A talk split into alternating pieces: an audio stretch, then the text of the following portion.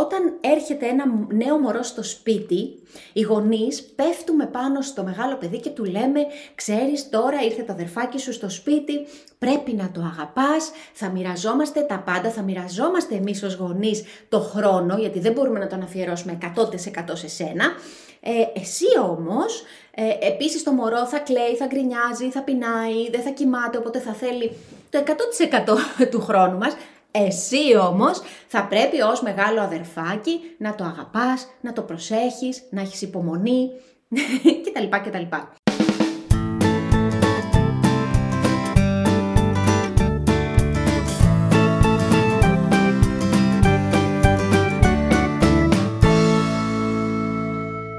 Γεια σας και καλώς ήρθατε σε ένα νέο βίντεο Evi's Stories, ένα νέο βίντεο και ένα νέο podcast που ξεκινάει το πρώτο της νέας χρονιάς. Επιτέλους τα κατάφερα να πω ότι μετά από τον κατακλυσμό που έγινε με τα χιόνια και τον COVID που περάσαμε εμείς χριστουγεννιάτικα και περάσαμε μια ωραιότατη καραντίνα στο σπίτι, αυτές ήταν οι διακοπές μας, επανέρχομαι να ευχηθώ καλή χρονιά και μέσα από το κανάλι μου στο YouTube, να είμαστε καλά, να έχουμε υγεία και θα ξεκινήσω το πρώτο βίντεο της χρονιάς με ένα θέμα που μου ζητήσατε μέσα από ένα Q&A που κάναμε στο Instagram και είναι ένα θέμα εξαιρετικά σημαντικό που ενδιαφέρει πολλούς γονείς. Τι κάνω με το μεγαλύτερο αδερφάκι που ζηλεύει το μωρό? Πάμε να το πιάσουμε το θέμα από την αρχή. Καταρχήν, θέλω λίγο να διαβάσω έτσι αποσπασματικά κάποια σχόλια που μου έχετε γράψει από το Instagram για να δούμε λίγο τι σας προβληματίζει. Λοιπόν, τα δίδυμά μου λέει, κοριτσάκια 2 ετών δεν θέλουν το μπέμπι που ολοκλαίει λόγω κολικών. Τι να κάνω? Μετά από 11 χρόνια ήρθε το δεύτερο παιδάκι. Ενθουσιασμένη η μεγάλη, αλλά πολλές αντιδράσεις σε μένα. Χρόνο στη μεγάλη δεν έχω και αυτό με στενοχωρεί. Η μεγάλη είναι 4 ετών και τα διδυμάκια μου 3 μηνών. Δυστυχώς δεν μπορώ να αφιερώσω αρκετό χρόνο στη μεγάλη μου κόρη. Θέλει συνεχώς να παίζουμε μαζί μου. Λέει γιατί δεν ασχολείσαι μαζί μου.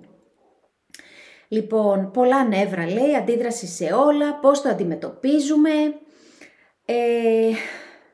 Δεν ακούει καθόλου, είναι 2,5 χρονών η μεγάλη, είναι 2 μηνών το μωρό, πώς να της πω κάτι για να με ακούσει. Και πολλά άλλα σχόλια στο ίδιο κλίμα. Οπότε πάμε να δούμε ποιος είναι ο τρόπος να αντιμετωπίσουμε αυτή τη δύσκολη αλλά προσωρινή κατάσταση. Θα ξεκινήσω λέγοντας κάτι το οποίο το είχα ακούσει πριν από πολλά χρόνια, όταν τα δικά μου τα παιδιά ήταν μικρά και είχε έρθει το δικό μας μωρό, ο Αρούλης, στο σπίτι, οπότε ήταν και 4 χρονών τα μεγάλα, μωρά δηλαδή. Μου είχε πει λοιπόν κάποιος, ότι ψυχολόγος, ότι όταν έρχεται ένα νέο μωρό στο σπίτι, οι γονείς πέφτουμε πάνω στο μεγάλο παιδί και του λέμε «Ξέρεις, τώρα ήρθε το αδερφάκι σου στο σπίτι, πρέπει να το αγαπάς, θα μοιραζόμαστε τα πάντα, θα μοιραζόμαστε εμείς ως γονείς το χρόνο, γιατί δεν μπορούμε να τον αφιερώσουμε 100% σε σένα. Εσύ όμως, επίσης το μωρό θα κλαίει, θα γκρινιάζει, θα πεινάει, δεν θα κοιμάται, οπότε θα θέλει το 100% του χρόνου μας. Εσύ όμως θα πρέπει ως μεγάλο αδερφάκι να το αγαπάς, να το προσέχεις, να έχεις υπομονή κτλ. Αυτό λοιπόν όλο το σκηνικό το οποίο ζει κάθε σπίτι σε κάποια συγκεκριμένη φάση της ζωής του, μου είχε πει λοιπόν αυτός ο ψυχολόγος ότι είναι σαν να έρχεται ας πούμε εμένα ο άντρας μου στο σπίτι και να μου λέει «Ξέρεις τι, από αύριο θα έρθει κι άλλη μια γυναίκα να μείνει μαζί μας, όπου θα με μοιράζεστε ουσιαστικά». Εντάξει, όλα καλά, συνεχίζω να σε αγαπάω το ίδιο, δεν μπορώ βέβαια να σου αφιερώσω το 100% του χρόνου μου πια. Εσύ θέλω να την αγαπάς, να την καλωσορίσεις, να την προσέχεις και κοινώς να με μοιράζεστε. Αυτό λοιπόν είναι το συναίσθημα που νιώθει ένα παιδί όταν βρίσκεται σε αυτή την κατάσταση. Αν λοιπόν κάτσουμε και σκεφτούμε τι μπορεί να σημαίνει αυτό στο μυαλουδάκι και στην ψυχούλα ενός μικρού παιδιού, θα καταλάβουμε και γιατί μπορεί να έχει συμπεριφορές είτε προς εμάς είτε προς το μωρό που να μην είναι ας πούμε οι αποδεκτές. Πάμε όμως να δούμε πώς θα αντιμετωπίσουμε αυτή την κατάσταση που είναι και το πιο σημαντικό. Καταρχήν αυτό που είναι πάρα πολύ σημαντικό να θυμόμαστε είναι ότι όλες οι συμπεριφορές είναι σημάδια τα οποία είναι προς ανάγνωση. Είναι σημάδια λοιπόν για το γονιό για να τα ερμηνεύσει και να καταλάβει τι κρύβεται από πίσω. Δεν υπάρχει συμπεριφορά η οποία δεν ερμηνεύεται ενός παιδιού και κανένα παιδί δεν έχει στόχο να ταλαιπωρήσει τους γονείς του, να τους νευριάσει, να τους εξοντώσει ψυχικά και σωματικά. Ο στόχος δεν είναι αυτός ποτέ, παρόλο που εμείς οι ενήλικες, πονηρά σκεπτόμενοι πάρα πολλές φορές, θεωρούμε, το πρώτο πράγμα που μας έρχεται στο μυαλό είναι ότι εντάξει, το κάνει για να με εκνευρίσει, δοκιμάζει τα όρια μου. Ναι, δοκιμάζει τα όρια μας, αλλά γιατί τα δοκιμάζει? Γιατί κάτι θέλει να μας πει και δεν ξέρει πώς αλλιώς να το πει, πρώτον, ή μπορεί να έχει μια αρνητική συμπεριφορά γιατί βλέπει ότι εκεί υπάρχει ανταπόκριση από εμάς. Πόσες φορές εμείς οι γονείς αντιδρούμε στην αρνητική συμπεριφορά και δεν παίρνουμε χαμπάρι τη θετική συμπεριφορά. Αυτή που θα έπρεπε να επιβραβεύουμε και να κάνουμε το παιδί να αισθάνεται καλά με τη συμπεριφορά του, τη θεωρούμε δεδομένη. Και την αρνητική συμπεριφορά, φυσικά, επειδή δεν την αντέχουν τα νεύρα μας, πάμε και την κατακρίνουμε και την σχολιάζουμε αρνητικά στο παιδί και τελικά η αρνητική συμπεριφορά ξαναφέρνει νέα αρνητική συμπεριφορά. Το πρώτο πράγμα που πρέπει να κάνουμε είναι να δείξουμε συμπόνια για το παιδί μας.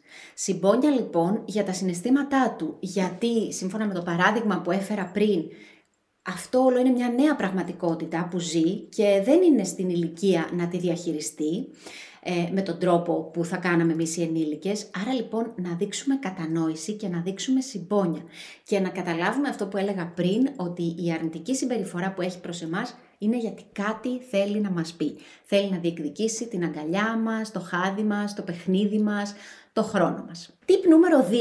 Αυτό που μπορούμε να κάνουμε όταν τα χέρια μας είναι δεμένα πραγματικά, είναι το μωρό νεογέννητο, είναι το μωρό το οποίο κλαίει γιατί έχει κολικούς, είναι το μωρό γιατί κλαίει γιατί βγάζει δόντια, γιατί έχει ανάγκη το 100% της φροντίδας μας. Έχουμε λοιπόν ένα μεγάλο παιδάκι σε εισαγωγικά, το οποίο μπορεί να είναι 2, 3, 4, 5 χρονών, το οποίο απλά αποζητάει την παρέα μας. Αυτό λοιπόν που μπορούμε να κάνουμε πρακτικά όταν δεν υπάρχει η ευελιξία και ο χρόνος να παίξουμε με το παιδί, είναι να είμαστε μαζί του, κατανοώ την κούραση, δεν το συζητώ, αλλά να είμαστε μαζί του έστω και με έναν άλλο τρόπο.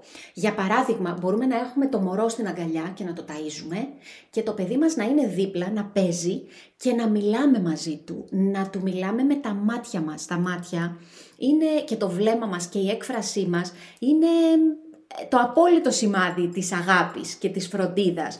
Οπότε ναι, τα χέρια μας μπορεί να μην είναι εύκαιρα, όμως τα μάτια μας είναι εκεί, η αγάπη μας είναι εκεί, το χαμόγελό μας είναι εκεί.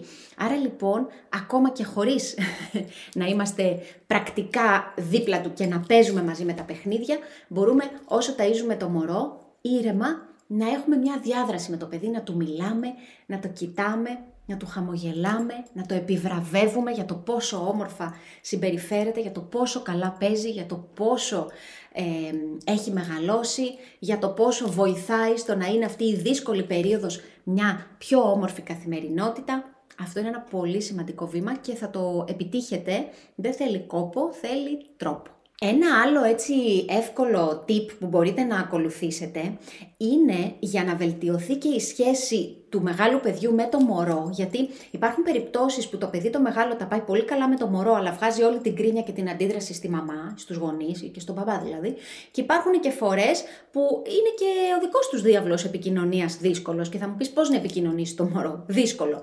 Όμως το μεγάλο αδερφάκι είναι σημαντικό να σταματήσει να αισθάνεται το μωρό σαν εισβολέα και να το αισθάνεται σαν αδερφάκι του και το νέο μέλος της οικογένειας που ήρθε και έχει ανάγκη έτσι και τη δική του αγάπη.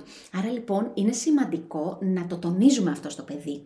Όταν λοιπόν κάτι κάνει το μωρό, για παράδειγμα το μωρό κοιτάει ή αρχίζει και χαμογελάει, μπορούμε να λέμε στο παιδί μας ότι κοίτα να δεις τώρα, νομίζω ότι χαμογελάει σε σένα, ή αυτό που είπες ήταν πάρα πολύ αστείο και νομίζω ότι το μωρό χαμογελάει γιατί χάρηκε με αυτό που είπες. Ή όταν γυρνάει το μεγάλο παιδί από το σχολείο, κοίτα πόσο χάρηκε, κοίτα πώς κουνάει τα χέρια του. Είναι επειδή χάρηκε που γύρισες από το σχολείο του, είχες λείψει πραγματικά όλη την ημέρα.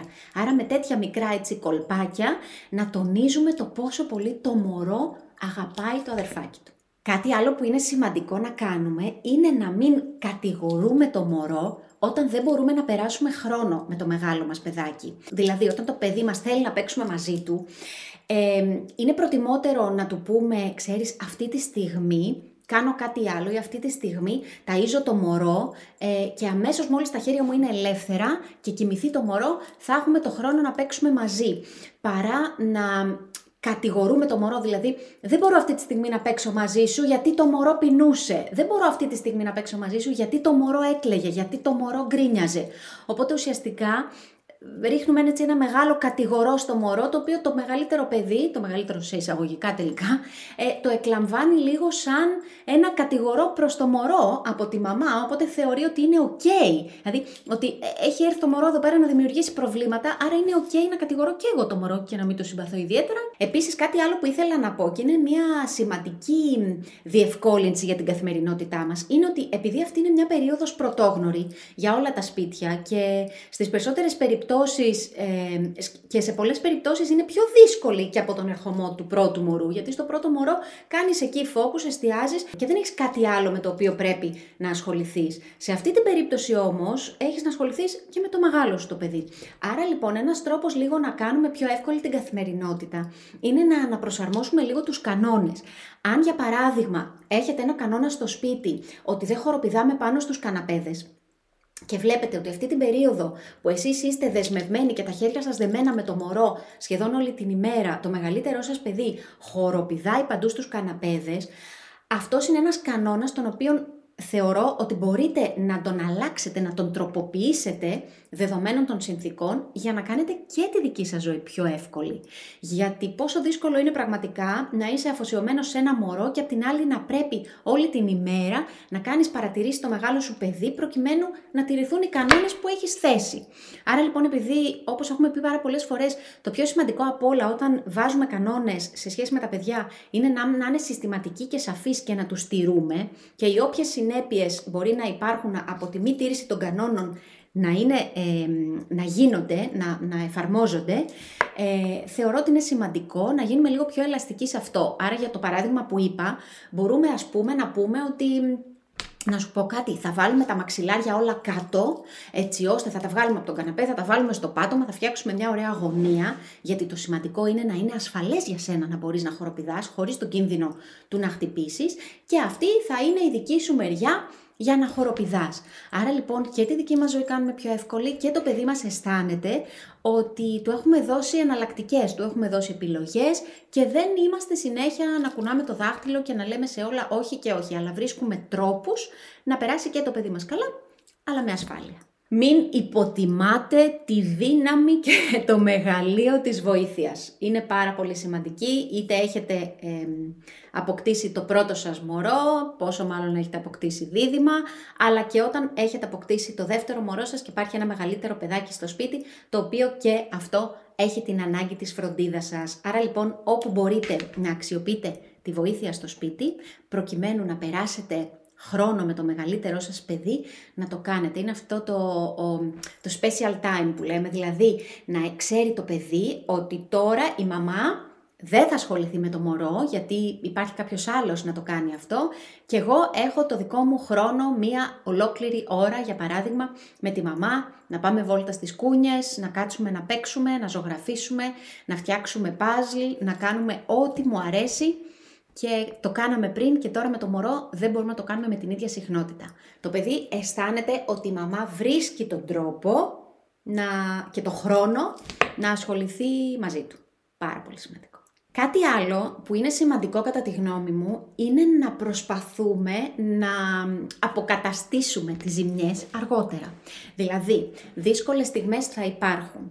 Δεν σημαίνει ότι από αύριο το πρωί, εάν εφαρμόσετε όλα αυτά τα tips μαζί, η όποια αρνητική συμπεριφορά του παιδιού θα σταματήσει. Αυτό μπορεί να γίνει σταδιακά και όσο το παιδί αισθάνεται ότι η μαμά είναι εκεί. Όμως αυτό που είναι πάρα πολύ σημαντικό είναι να μπορείτε μετά να συζητήσετε με το παιδί, το μεγαλύτερο, και να του ζητήσετε συγγνώμη εάν για παράδειγμα φώναζε πάρα πολύ το παιδί. Υπάρχουν φορές που το παιδί μπορεί να ουρλιάζει χωρίς λόγο και να έχεις ένα μωρό να κλαίει και ένα μεγαλύτερο παιδί να προσπαθεί να αποδείξει ότι μπορεί να κλάψει πιο δυνατά.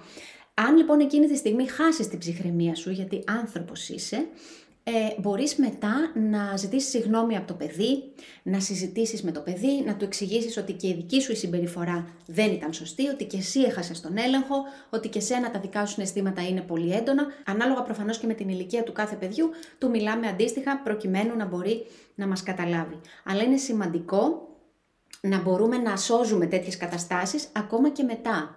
Και ακόμα και όταν το μωρό λίγο μεγαλώσει και γίνει πιο αυτόνομο, όταν λοιπόν ας πούμε το μωρό μας είναι 7, 8, 9, 10 μηνών και μπορεί πλέον να κάθεται στο γυμναστήριό του και να παίζει λίγο με τα παιχνίδια του και να απασχολείται έστω για λίγο, τότε είναι ωραίο να παίξουμε, να ασχοληθούμε με το μεγαλύτερο παιδί μας και να του πούμε «Είδες που όλα περνάνε και αλλάζουν και έτσι ήσουν και εσύ σαν μωράκι, τον πρώτο καιρό με είχες ανάγκη την παρουσία μου και τη φροντίδα μου όλη την ημέρα, σιγά σιγά μεγάλωσες, είδες τώρα και το αδερφάκι σου που παίζει και λίγο μόνο του και έχουμε και εμείς την ευκαιρία να κάνουμε κάτι μαζί. Ή είδες τώρα που μεγάλωσε και μπορείς και εσύ να ασχοληθείς μαζί του, γιατί δεν είναι μόνο μαμκακά και νάνι όπως ήταν, και θα σου χαμογελάσει και θα βγάλει κραυγούλες και φωνούλες και θα μπορείτε να κάνετε κάτι μαζί». Άρα λοιπόν σε αυτό το πλαίσιο να προσπαθήσουμε έτσι να βελτιώσουμε καταστάσεις που ήταν δύσκολο να το κάνουμε όσο το μωρό μας ήταν νεογέννητο. Επίσης, αυτή την περίοδο, όπως μπορεί κάποιοι να έχετε ήδη διαπιστώσει, τα μεγαλύτερα παιδιά έχουν την τάση να κάνουν ένα πισωγύρισμα αναπτυξιακό και να αρχίσουν λίγο να μπεμπεδίζουν ή ας πούμε ενώ είχαν βγάλει την μπάνα να αρχίσουν πάλι να μην μπορούν να κρατηθούν και να πάνε στην τουαλέτα, να αρχίσουν έτσι να έχουν συμπεριφορές πιο μορουδίστικες ή ενώ έχουν βγάλει την πιπίλα να θέλουν ξανά την πιπίλα. Όλα αυτά, όπως έλεγα στην αρχή, είναι σημάδια, είναι συμπεριφορές που εμείς οι γονείς πρέπει να τα παίρνουμε ως σημάδια. Προφανέστατα αυτές οι συμπεριφορές είναι ξεκάθαρα έτσι ένα θέμα ζήλιας και άβολης κατάστασης στην οποία βρίσκεται το μεγαλύτερό μας παιδί. Άρα λοιπόν θεωρώ ότι και σε αυτές τις συμπεριφορές δεν πρέπει να είμαστε επικριτικοί, πρέπει να τις κατανοούμε, να μην τους δίνουμε θεωρώ και πάρα πολύ σημασία, δεν χρειάζεται τρελό άγχος αν το παιδί μας έκανε ένα πίσω γύρισμα με την μπάνα, θα επανέλθει όσο εμείς δεν εστιάζουμε σε αυτήν την αρνητική συμπεριφορά και δεν αγχωνόμαστε. Για δύο πολύ σημαντικούς λόγους. Πρώτον, γιατί τα παιδιά ερμηνεύουν και καταλαβαίνουν το άγχος μας. Και δεύτερον, γιατί εάν αρχίσουμε και αντιδρούμε πάρα πολύ σε αυτή τη συμπεριφορά, θα καταλάβουν ότι τραβάνε την προσοχή μας με αυτό, κάτι το οποίο δεν θέλουμε να συμβεί. Και περνάω στο τελευταίο tip και στο πιο σημαντικό από όλα κατά τη γνώμη μου. Δεν είμαστε υπερήρωες. Είμαστε οι σούπερ μαμάδες, αλλά δεν μπορούμε να τα κάνουμε όλα μόνες μας και δεν μπορούμε να τα κάνουμε όλα τέλεια και θα υπάρξουν στιγμές που δεν θα μπορούμε να ικανοποιούμε στο 100% τις ανάγκες όλων, και του μωρού μας και του μεγαλύτερου παιδιού μας και του άντρα μας και του σπιτιού μας. Δεν γίνεται. Οπότε το καλύτερο που έχουμε να κάνουμε είναι να το αποδεχτούμε και να δείξουμε μια αυτοσυμπόνια, να δείξουμε μια συμπόνια στον εαυτό μας και να πούμε ότι ξέρεις κάτι, είναι μια προσωρινή κατάσταση, την έχει περάσει πάρα πολλοί κόσμος, την περνάω κι εγώ, είναι προσωρινή, άρα θα αλλάξει. Και να σου πω κάτι, μέχρι εκεί μπορώ, αυτό μπορώ. Αυτό θα μας βοηθήσει να ηρεμήσουμε, να δούμε τα πράγματα στην πραγματική τους διάσταση και πιο ήρεμα να πορευόμαστε μέρα με τη μέρα μέχρι η περίοδος αυτή να αλλάξει. Αυτό για μένα είναι το σημαντικότερο που πρέπει να κρατήσετε από αυτό το βίντεο. Όχι τύψεις. Αυτό μπορείτε να κάνετε, αυτό κάνετε.